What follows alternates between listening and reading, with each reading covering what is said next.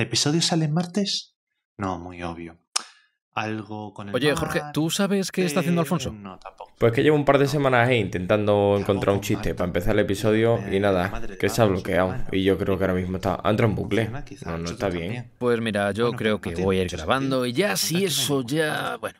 Tú dale, dale caña a la intro, que volvemos. Sí, sí, empezamos ya. Así se deja de martellear la cabeza. Ay, Dios mío, cómo acabo yo así también. No, espera, es. Ah, pero materia. Podría decir que es marteria. La materia de Marte es marteria. Eso tampoco tiene sentido. Mm, qué complicado es esto. Nos pasamos la vida entera mirando al cielo.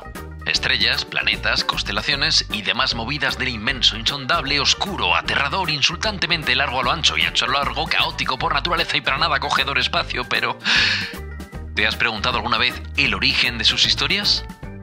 Empieza Astro.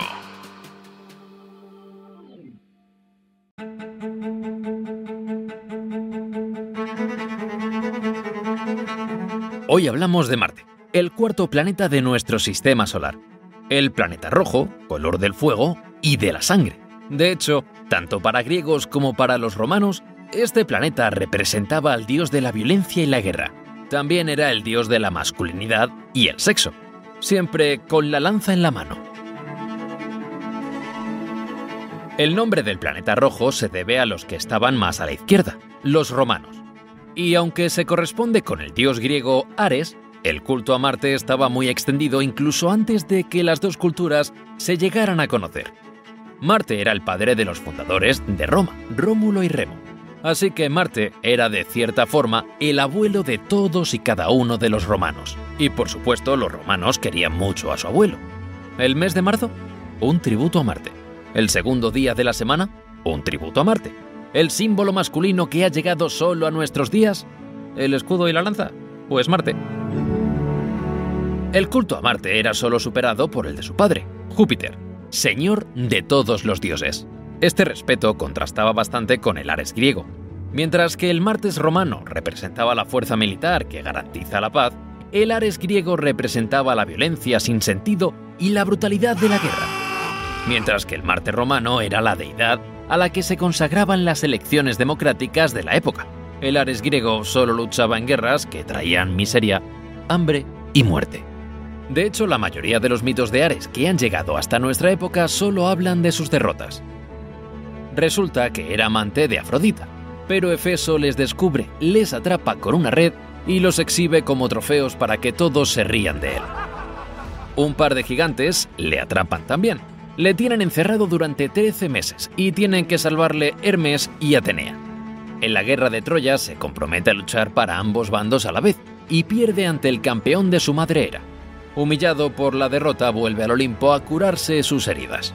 Y mientras aún tiene las vendas puestas y fresquitas, llega su padre Zeus a decirle que es un llorón, que todo el mundo le odia y que vaya decepción de hijo que es. La identificación de Marte como dios de la guerra no es única de las culturas clásicas. Para los babilonios, el planeta era un presagio de mala fortuna, de destrucción y de guerra. Para los hindúes, el planeta rojo recibía el nombre de Mangala, y también era un dios de la guerra y la agresión. Sorprendentemente también es lo que da nombre al martes hindú, el Mangalavara. Sin embargo, no tiene mucha mitología asociada, así que su relevancia termina ahí. Y esa es la tónica general en otras culturas. De hecho, los mayas sabían de la existencia de Marte y calcularon su órbita, pero simplemente consideraban que representaba una bestia en el cielo. Para los astrónomos de la antigua China, también era un mal presagio, pero como otro de tantos que podría hallarse en el cielo. La verdadera relevancia de Marte en la cultura vendría en los dos últimos siglos, especialmente tras el descubrimiento de los llamados canales de Marte.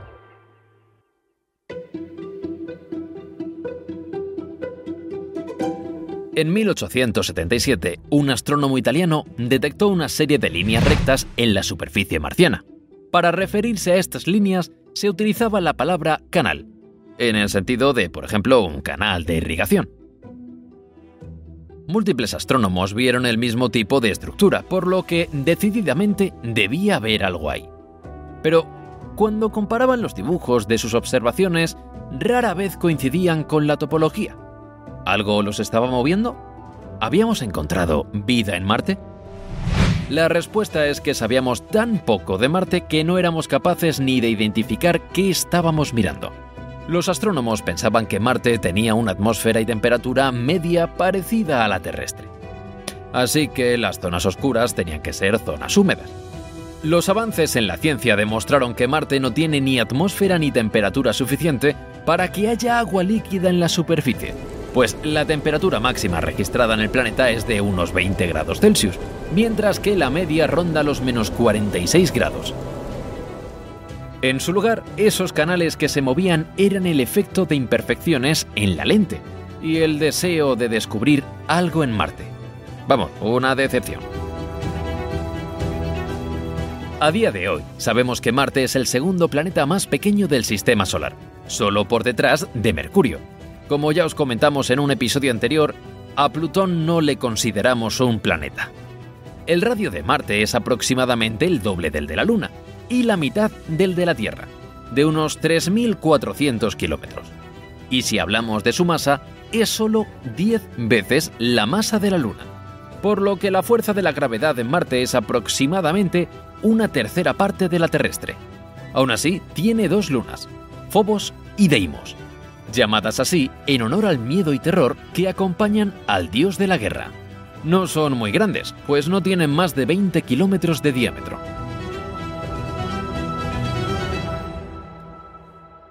Asociada a esta baja gravedad hay una atmósfera tenue, con una gran cantidad de dióxido de carbono encima de que hay poco aire, es altamente irrespirable. Pero este poco aire forma increíbles tormentas de polvo que crea las dunas de los desiertos marcianos y erosiona poco a poco sus cañones. Destacamos también el Monte Olimpo, un volcán de 22,8 kilómetros de altura, el más grande del sistema solar. Y como no, tenemos que nombrar el gran sistema de cañones de 4.800 kilómetros, conocido como el Valle Marineris. Imaginad el Gran Cañón del Colorado, ¿vale? Pero en rojo, y yendo de punta a punta de Estados Unidos. Pues más o menos así de grande es este. Pero hay algo que esta tenue atmósfera no puede hacer. Dar protección de algún tipo. Ni ante la radiación del Sol, ni ante el impacto de meteoritos. Así que su superficie, igual que la Luna, se encuentra salpicada de cráteres.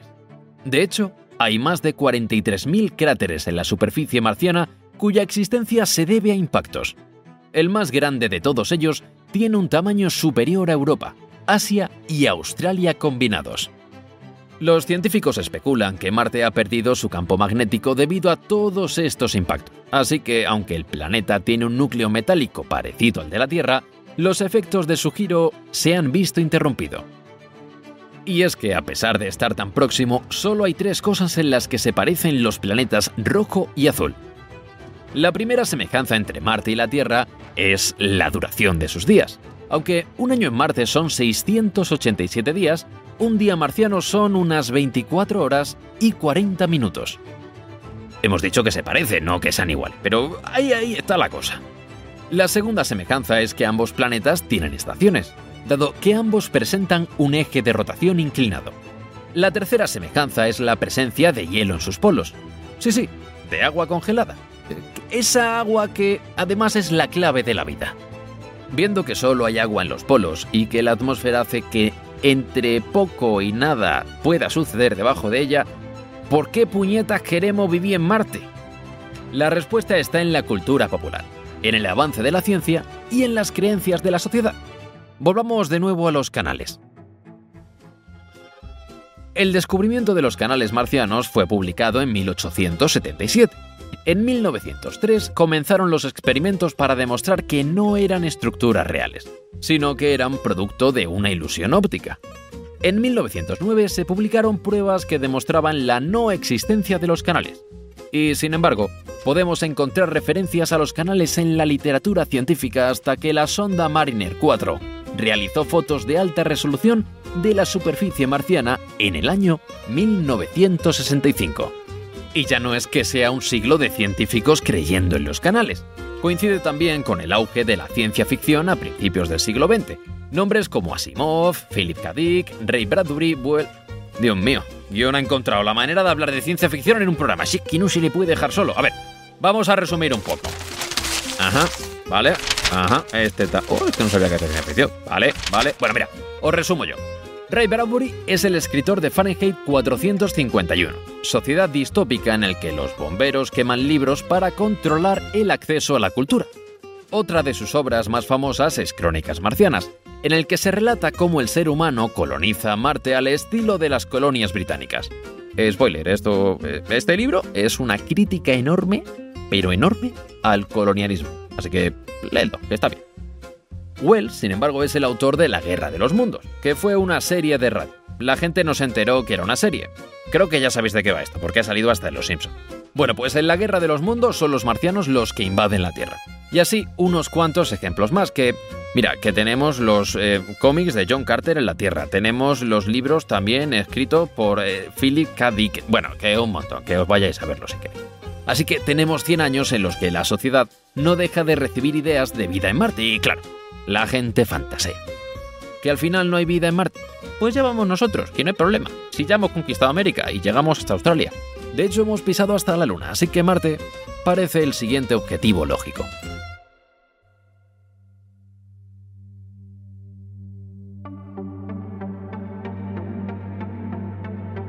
El bajo campo magnético del planeta hace que el viento solar se lleve la poca atmósfera que hay. Con poca atmósfera, mucha radiación. Así que habría que vivir como poco a 8 metros bajo tierra para poder protegernos del sol. Habría también que inventar una manera de generar una atmósfera bajo tierra, con un aire que se fuese reciclando. Habría también que averiguar cómo aprovechar el hielo de los polos del planeta y cómo generar invernaderos bajo la tierra aunque viendo algunas plantaciones de marihuana, quizás esto último no sea problema. Independientemente de los problemas, quién sabe si algún día llegaremos a vivir en Marte o no. Tampoco creíamos que el ser humano pudiese volar y mira los aviones. Las primeras simulaciones y estudios sobre el terreno ya están en marcha. Y, oye, los resultados no dejan lugar a duda. Los investigadores encerrados en cúpulas no se aguantan entre ellos. Así que si Marte no nos mata, ya nos matamos entre nosotros. En fin, en lo que ellos resuelven sus diferencias, nosotros vamos a dar por finalizado este episodio. Muchas gracias a todos los que nos seguís escuchando y muchas gracias a la gente que saca un ratito para decirnos su opinión sobre el programa. Nos vemos en el próximo episodio con más historietas del espacio. ¡Astro